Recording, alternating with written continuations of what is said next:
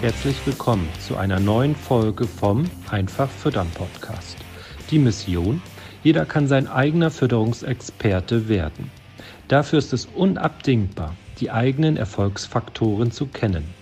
Die Fütterung der Herde ist der wichtigste Hebel für die Tiergesundheit. Die Futterkosten sind der größte Kostenblock in der Milchproduktion. Die Fütterung gehört deshalb aus unserer Sicht ganz klar in die Hände des Betriebes. Denise zeigt Milchviehhaltern Schritt für Schritt, wie sie die Fütterung der Herde selbst in die Hand nehmen und greift dabei auf Erfahrungswissen aus zwölf Jahren unabhängiger Beratung zurück. Ziel sind gesunde Herden, einfach aufgebaute Rationen, die die Kühe bedarfsgerecht versorgen. Dabei werden die Futterkosten fest im Blick gehalten. Hallo zusammen und herzlich willkommen zu einer neuen Folge des Einfach Füttern Podcasts. Hallo Denise. Moin Astrid. Hi, heute widmen wir uns den Futterkosten, einem sehr wichtigen Thema. Und das ist natürlich irgendwie sowas wie ein Evergreen, weil eigentlich ist es halt zu wichtig, als dass man da irgendwann mal mit zufrieden sein kann. Und diejenigen, die uns schon länger folgen, wissen ja auch, dass das Einkommen nach Futterkosten am Ende immer so der entscheidende ähm, Messparameter ist, mit dem man ganz viel sichtbar machen kann. Ne, weil der Betrieb am Ende damit ja auch nur ja, wirtschaftlich arbeiten kann, ne, mit dieser Kennzahl. Und ähm, genau. Jetzt. Ja, auf jeden Fall. Also Milchproduktion in der Dachregion hier bei uns geht tatsächlich ja nicht wirtschaftlich, wenn die Zusammensetzung der Produktionskosten, Schrägstrich auf Futterkosten nicht bekannt ist. Also das ist ganz klar weil das ja. einfach äh, sehr teuer ist hier bei uns. Ja, und tatsächlich verstehen sich ja auch sehr viele äh, Betriebsleiter inzwischen als Unternehmer und da gehört dann ein aktueller Liquiditätsplan einfach dazu. Ne? Hatten wir ja neulich auch im Kundenevent mit Frau Dr. Krug auch diskutiert und ähm, genau, deswegen Futterkosten für diese Folge. Natürlich ist es auch ähm, eine rasante Entwicklung für die Betriebe. Ähm, im Arbeitsalltag ändert sich ja ständig was und für den einen oder anderen, ja, sind vielleicht die Excel-Tabellen, die man so üblicherweise dann benötigt, um Futterkosten zu berechnen, noch immer böhmische Dörfer oder man mag die einfach nicht so gerne, hat das zwar irgendwann mal so kurz sich angeguckt, aber kommt damit nicht so richtig zurecht. Und letztendlich ist es natürlich auch nicht für jeden Betrieb, ja, also man hat sich vielleicht vor Jahren aus einem anderen Grund für den Beruf entschieden. Das meine ich so damit. Ne? Mhm. Da sind diese Excel-Tabellen nicht immer das, was so am meisten Spaß macht.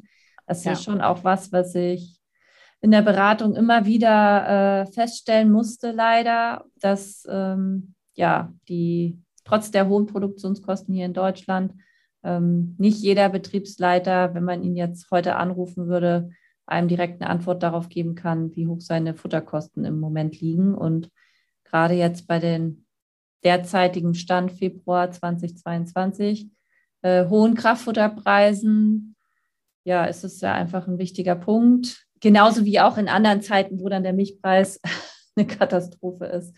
Ja, äh, ja genau. Fakt ist ja einfach, bestätigt sich bei mir ja auch, wenn ich mit den äh, Betrieben da die Erstgespräche mache. Ähm, genau, viele kennen die Futterkosten nicht und am Ende ist es ja einfach so, dass die Futterkosten 50 Prozent der Produktionskosten ausmachen.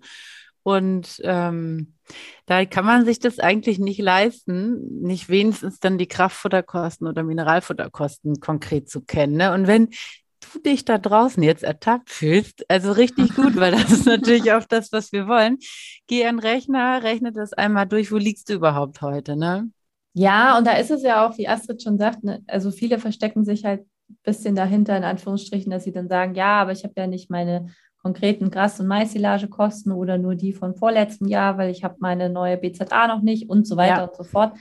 Aber ähm, letztendlich kann man sich das heutzutage eben tatsächlich aus meiner Sicht nicht mehr leisten, das nicht jeden Monat mindestens einmal sich auszurechnen. Und wie du gerade schon sagtest, da reicht es dann im Notfall, auch wenn man erstmal mit Kraftfutter und Mineralfutter und ja. weiteren Zukaufsfuttern rechnet. Und ähm, dann ist es ja häufig bei uns auch so, dass wir sagen, ja Mensch, für Gras und Mais hast du keinen Wert, ja, dann nimm doch erstmal Standardwerte aus deiner Region. Ne? Es gibt ja doch viele Regionen in Deutschland, wo dann Betriebszeugauswertungen auch veröffentlicht sind und man sich dann, was weiß ich, für eine Grassilage werden hier oben immer so 50 bis 70 Euro angerechnet pro Tonne und ja. für Mais auch in der ähnlichen Größenordnung. So, und wenn man dann eben weiß, man ist besonders teuer, weil man sich gerade einen ausführlichen Maschinenpark zugelegt hat oder ja. man weiß, man ist da besonders günstig. Was weiß ich warum, weil der Cousin da ein Lohnunternehmen hat und man da irgendwie ja. noch ein bisschen Freundschaftspreis kriegt. Ja, genau. Ähm, ja, ne? also das sollte jetzt nicht der Grund sein, weshalb man sich nicht äh, damit beschäftigt und sich das einmal im Monat mindestens ausrechnet. Und gerade auch für Fütterungsentscheidungen, also nehme ich jetzt XY mit in meine Ration rein, ja. muss ich ja einfach wissen, wo liege ich derzeit mit meinem Einkommen nach Futterkosten und wo liege ich dann bei meiner Zielration. Ja, ist ja auch häufig so, dass nicht automatisch das günstigste Futtermittel da ähm, gewinnt. Da kannst du natürlich auch wieder einen ganzen Blumenstrauß von ähm, Geschichten erzählen. Aber nenn mal ein paar gute Beispiele, die so ganz einleuchtend sind auch. Ja, du hast da bestimmt auch noch viele, bin ich mir ganz sicher. Aber Fakt ist natürlich, wenn dann hier äh, bei uns Betriebe im Training starten, dass wir da ja ganz unterschiedliche Ausgangssituationen haben. Ne? Viele äh, gerade im südlichen Bereich bauen ja auch eigene, eigenes Getreide in großer Menge an und haben dann eben auch entsprechend noch Getreide selber auf dem Hof. Manche haben auch eine Mal- und Mischanlage, sogar eine eigene ja. und so weiter und so fort. Und ähm, ja, in die Verlegenheit kommen ja im Norden viele Betriebe gar nicht, weil ja. sie das sowieso kaufen müssen. So. Ja. Ähm, aber ja, mir geht es ja einfach nur darum, dass man immer so guckt, äh, was passt in die Ration. Ne? Ähm, wenn jetzt äh, Beispiel ich eine Hochleistungsherde habe, die gibt Mitte 30 Liter und äh, läuft gerade mit den aktuellen Komponenten sehr gut und ist vielleicht auch um die Jahreszeit Anfang des Jahres gut dabei, sich noch weiterzuentwickeln, weil Milchpeak kommt ja dann häufig erst so April, Mai, Juni, äh, ja. je nach Hitzestress. Ja, da ist es dann einfach, was traue ich mich dann den Tieren zuzumuten. Ne? Also lohnt es sich dann für mich tatsächlich, wenn ich jetzt eine teure Energiekomponente in Anführungsstrichen teuer durch eine günstige ersetze oder ist das dann ja. zu kurz gesprungen? Doppelt bezahlt. Ja, genau, weil ich dann mhm. da die Quittung im Juni kriege, wenn mir da sowieso gerade aufgrund von zwei Wochen 30 Grad alles im Stall um die Ohren fliegt. Ja. Ne? ja, und aus dem Grund ist es mir immer wichtig, dass man seine Futterkosten kennt, dass man in Zeiten, wo vielleicht auch ein besserer Milchpreis zur Verfügung steht, äh, man die Möglichkeit nutzt, auch Geld wirklich zur Seite zu packen, weil das ist ja tatsächlich einfach so, wenn ich meine Herde tiergesund und nachhaltig füttern möchte, dann muss ich ja ein Fütterungskonzept, eine Fütterungsstrategie entwickeln, die auch in unterschiedlichen Preiskonstellationen für meinen Betrieb und für meine Kühe funktionieren kann. Ne? Weißt du, wie ich meine? Nee, sag mal, jetzt gerne mal mit einem Beispiel ja, wieder. Also, naja, so ganz plakativ. Ähm, beispielsweise, ich habe jetzt äh, 32 Liter und will gerne 36 Liter melken und aus dem Grund kaufe ich mir bestimmte Zusatzprodukte dazu, ja. weil ich mir erhoffe, dass ich dann diese Leistungssteigerung schneller erreichen kann. So, mhm. und ähm, der Milchpreis liegt jetzt bei 40 Cent meinetwegen und ich habe noch einen alten Kraftfutterkontrakt laufen, wo mich meine Kraftfuttermischungen alle unter 26 Euro kosten, weil ich die vor zwei Jahren abgeschlossen oh, habe. Wir werden ganz neidisch und kommen ja. schwärmen. genau. So, und dann ist das ja so ein Konzept, was dann jetzt funktioniert. Aber was mache ich denn, wenn mein Kontrakt dann im Sommer ausläuft? Der Milchpreis ja. ist um drei Cent schlechter.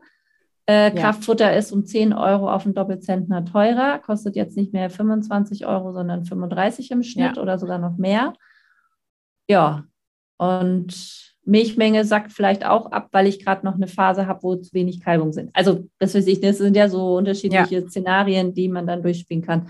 Und was mache ich dann? Kann ich dann noch die zugesetzten Futtermittel alle finanzieren? Das ja. ist dann wichtig und ähm, deswegen ist mir auch immer ganz wichtig im Training, ne, wir raten jetzt nicht grundsätzlich davon ab, sondern da soll jeder gucken, was in seine Strategie passt.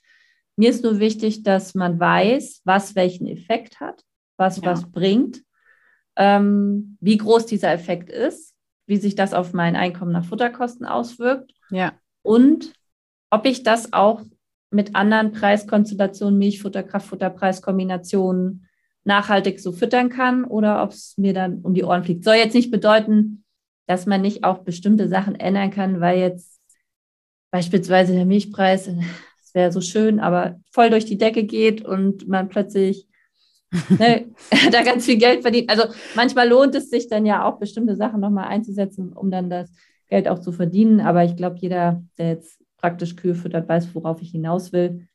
Es äh, funktioniert nicht mit Kühen, die ein halbes Jahr mal so zu füttern und dann, ach so, jetzt habt ihr zwar 11.000 oder 10.500 Liter gegeben, aber nächstes Jahr sind es bitte wieder nur neun, weil ja. das anders finanziell nicht darstellbar ist. Ja, und ist auch, glaube ich, am Ende ja immer so, jeder Betrieb hat ja so seine Ziele, seine Schwerpunkte und das äh, muss man ja auch berücksichtigen, ne? Ja, auf jeden Fall. Also das äh, war mal ganz witzig, hatte ein Kunde in der Referenz geschrieben, dass er so ursprünglich dachte, wir würden nur so, so Hochleistungsbetriebe, also man muss hier so eine Mindestmilchmenge melken, damit man hier mitmachen darf oder so. Ja. Natürlich totaler Quatsch.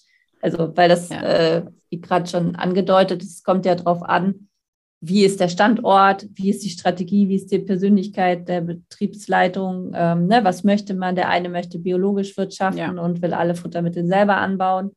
Der andere, ähm, dem ist es total wichtig, dass alles top modern ist, automatische Melkung, ja. automatischer Futteranschieber, Spaltenroboter und das volle Programm. Ja. Und hat vielleicht ganz wenig Futterfläche, muss deswegen auch noch Saftfuttermittel zukaufen oder kauft Saftfuttermittel zu. Und ja, der nächste möchte gerne nur 30 Liter melken, weil er da festgestellt hat, dass er dann am wenigsten Herausforderungen, muss, ja. ja, ja. Nein, aber dass er sich vielleicht dann auch noch ja. auf andere Sachen konzentrieren ja. kann, hat vielleicht noch ein paar Ferienwohnungen oder. Ja, läuft dann so in sich passend, ne? So, ja, das ist genau. ja der genau. Punkt. So, und der nächste kann halt nicht schlafen, wenn er dann von 38 auf 36 Liter runtergerutscht ist. Also, ne, das, ähm, ist ja einfach, wir gucken ja immer und das macht ja auch so viel Spaß. Was ist so der Ausgangspunkt von dem Betrieb? Was sind so seine Ziele? Was ist dem Betrieb wichtig? Und wie kann man dann das Optimum da rausholen? Und deswegen ist es ja auch so wichtig, dass jeder Betrieb da draußen seine Fütterungsstrategie kennt. Also, dass er eine ja. hat überhaupt. Ja. Und dass er weiß, wie die aussieht. Ne? Und dann irgendwie nichts dem Zufall überlässt, so nach dem Motto, naja, hoffentlich rechnet der Futterberater mir eine ordentliche Ration. Also äh, das muss ja, ja vom Landwirt ausgehen, der muss ja wissen, was er will.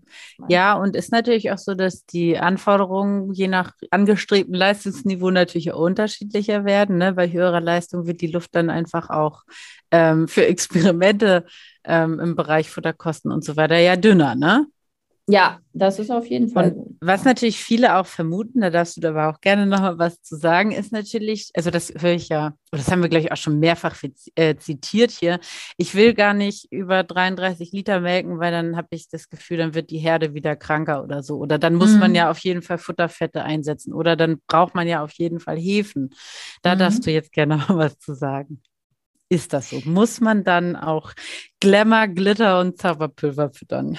Ja, also wir werden, kriegen wir wahrscheinlich jetzt ja auch wieder einen Hinweis, dass wir nicht. Nein, also, also, wir freuen uns ja immer über Rückmeldungen. Ne? Ja, das, also ob das positiv stimmt. oder kritisch. Wir freuen uns immer. Ja, das stimmt. Nein, ähm, ach, letztendlich ist das ja nichts, wie vorhin schon gesagt, ne, das muss nachhaltig sein. Und wenn ich nachhaltig gute oder höhere Milchmengen über dem Schnitt ermelken möchte, dann muss ich dafür die biologischen Rahmenbedingungen schaffen. Und das bedeutet aus meiner Sicht halt vor allen Dingen auch im Bereich der Fütterung.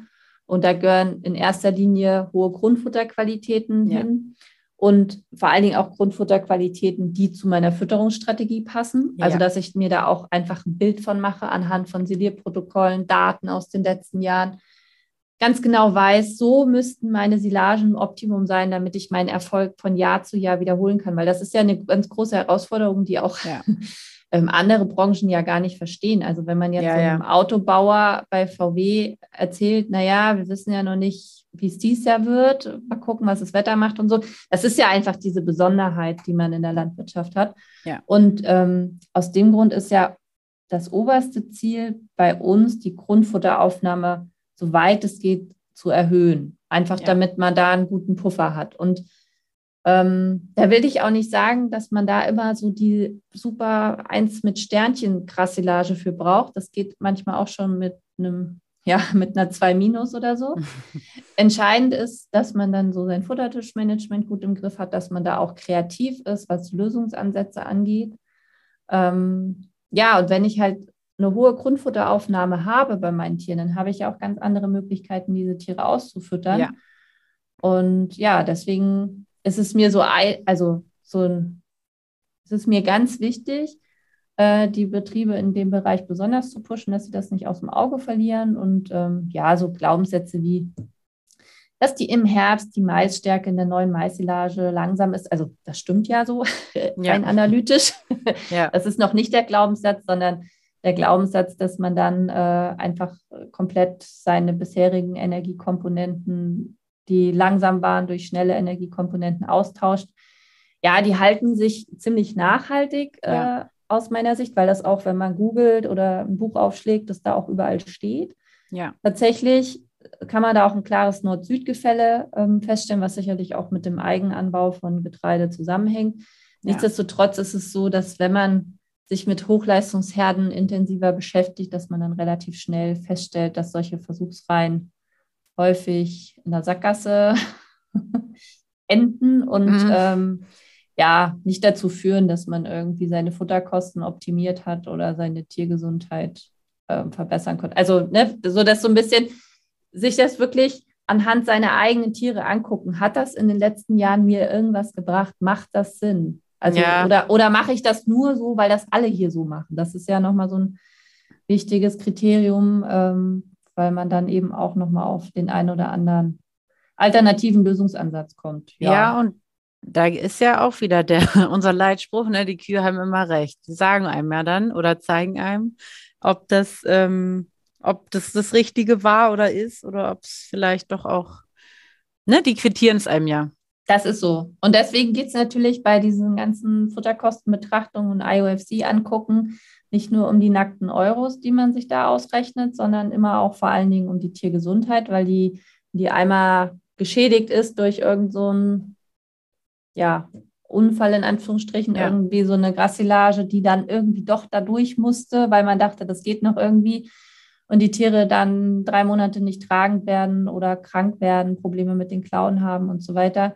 Also wenn das Ganze dann vor die Wand gefahren ist, gesundheitstechnisch, dauert es ja auch schnell mal ein Jahr oder anderthalb ja. Jahre, bis man da wieder rauskommt, ne? weil dann bei Kühen ja auch, ne?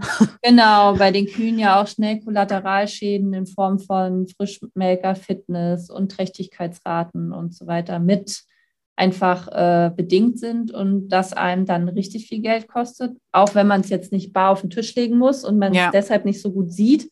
Ja. Aber ähm, kann ich einem auch gerne vorrechnen, was, was sowas schon gekostet haben kann. Ne? Ja, genau. Diese Gesundheitskosten ist ja mal insofern schwer zu quantifizieren, ne? Haben wir ja auch regelmäßig. Ist so, ja. Ernte, ne? Was ist günstiger, Ladewagen oder Häckseln? So, dann ja. ist Ladewagen günstiger, aber da berechnet man halt nie die Tiergesundheitskosten. Und ähnlich ist es dann ja mit Weizen, der ist vielleicht günstiger eingekauft und von dir die angesprochenen Rehe Ne, die sieht man aber nicht beim Weizeneinkauf und bei den drei, vier Cent, die man sich freut, die, die da vielleicht tatsächlich dann günstiger sind. Ne? Aber, ja, das ist ähm, so. Und auch mit dem Ladewagen versus Häckseln, da guckt sich auch nicht immer jeder, jeder was raus, was ich ja. auch nachvollziehen kann, weil es gibt halt viele Häckselsilagen. Ja. Die sind die auch Ladewagen. Also, ja, das wissen wir natürlich, weil wir sie jetzt immer ausschütteln, ne? Aber ja, genau, weil wir uns da viel mit beschäftigen und ja. weil es auch irgendwie ja der Grund war, warum ich mich damit beschäftigt habe, weil ich so ein paar Mal dachte, das ist ja jetzt schon sehr viele Jahre her, aber dann stand ich am Silo und dann war mir das natürlich peinlich, weil ich jetzt nicht wusste, ist das gehäckselt oder nicht und ich mich ja. natürlich auch nicht so direkt immer traute zu fragen, ja. bis ich dann irgendwie mal mitbekommen habe, ach so, das konnte man auch gar nicht erkennen, weil es ist ähm, tatsächlich gehäckselt, auch wenn es aussieht wie Ladewagen. Ja, ja und ähm, genau, aber das sind dann wieder unsere großen Themen, so Futterselektion, Mischgenauigkeiten und auf die wir einfach Bock haben, weil wir wissen, ne, Grundfutteraufnahme das, ja, und Tiergesundheit. Ja. Dass der Hebel da einfach enorm ist, ne? Ja. Genau. Und um jetzt das so die, den ähm, Weg zurück zu den Futterkosten am Ende zu ähm, ziehen, wichtig ist, für uns einfach, man muss wissen, wie die aktuellen Futterkosten sind, weil sie einfach für den Erfolg auch entscheidend sind. Und deswegen macht es auch Sinn, sich da so eigene ähm, Reihen aufzubauen. Ne? Wo lagen sie denn, als ich so und so gefüttert habe und so weiter, damit man genau.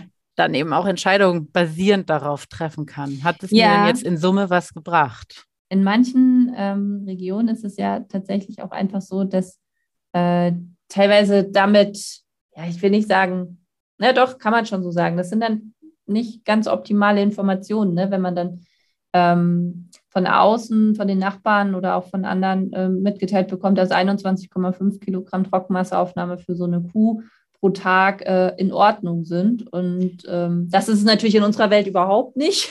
Ja, das stimmt. Das hatte ich neulich auch 11.000 Liter und dann sagt er auch, Mensch, 22 Kilo Trockenwasseraufnahme, es läuft alles richtig gut. Und wir wissen ja jetzt einfach, dass um nachhaltig 11.000 Liter mit, mit einer gesunden Herde zu ermelken, diese 22 Kilo halt eine mittlere Katastrophe. Ja, genau. Also das ist einfach das ja. Risiko ziemlich groß ist, ja. wenn dann mal was dazwischen kommt, dass es dann schief läuft. Dass es rechnerisch am Ende, wenn man dann alles ja. irgendwie auf 7,1 Megajoule und so weiter gerechnet hat, aufgehen kann. Okay, aber wir sind ja. einfach ein Fan davon, äh, hohe Grundfutteraufnahmen. Und deswegen ist auch diese Kennzahl mit dieser Futtereffizienz für mich überhaupt nicht aussagekräftig. Ähm, die beschäftigt sich ja damit, ne, wie viel Trockenmasseaufnahme muss die Kuh fressen äh, ja. und wie viel Milch gibt sie davon. Und ja. umso weniger sie frisst bei hoher Milchmenge, umso billiger und äh, besser ist es angeblich. Aber das ist natürlich aus meiner Sicht und äh, aus der, ja, aus dem, was wir hier Tag für Tag vor Augen geführt bekommen und wie es auch die letzten 13 Jahre schon war, äh, fatal, sich darauf dann auszuruhen. Also das ist einfach keine Option. Und das, genau, Futteraufnahme ist das A und O und vor allen Dingen die Grundfutteraufnahme liegt uns sehr am Herzen, um da die Kühe dann nachhaltig auch äh, gesund zu erhalten. Ja, und weil das am Ende natürlich auch die günstigste oder meistens die günstigste Stellschraube für Futterkosten senken ist. Ne? Ja, ich würde auch sagen, in 90 Prozent oder 80 Prozent der Regionen hier in der Dachregion ist Grundfutter günstiger als Kraftfutter. Aktuell sowieso. Ja. Aber ähm, auch in Zeiten, wo das Kraftfutter deutlich weniger gekostet hat. Und aus dem Grund äh, ist es uns natürlich auch so wichtig. Und ja, wir bleiben dran, ne? Und ja, äh, genau. versuchen die Grundfutteraufnahmen in Deutschland weiter anzuheben. okay, vielen Dank fürs Zuhören. Wir freuen uns, wenn ihr beim nächsten Mal wieder mit dabei seid und bis dahin alles Gute für euch und eure Kühe. Bis dahin, tschüss. Vielen Dank, dass du heute wieder zugehört hast. Dir gefällt, was du heute gehört hast? Das war nur eine Kostprobe. Wenn du Lust hast, die Fütterung selbst in die Hand zu nehmen und dein eigener Fütterungsexperte werden möchtest, dann komm zu uns ins Online-Training. Natürlich kannst du die Schlüsselfaktoren einer leistungsfreudigen und gesunden Milchviehherde auch selbst suchen. Es kostet aber oftmals sehr viel Zeit. Im Training nimmst du die Abkürzung. Du profitierst von den Erfahrungswissen aus zwölf Jahren unabhängiger Fütterungsberatung. Denise ist dein Mentor an deiner Seite und bringt dich ohne Umwege von A nach B. Wir haben Landwirte in Deutschland, Österreich und der Schweiz erfolgreich zu ihren eigenen Fütterungsexperten ausgebildet. Willst du wissen, ob das Training auch für dich geeignet ist? Dann bewirb dich bei uns für ein kostenloses Strategiegespräch. Gehe dazu auf www.kühe-gesund-füttern.de und fülle das Bewerbungsformular aus.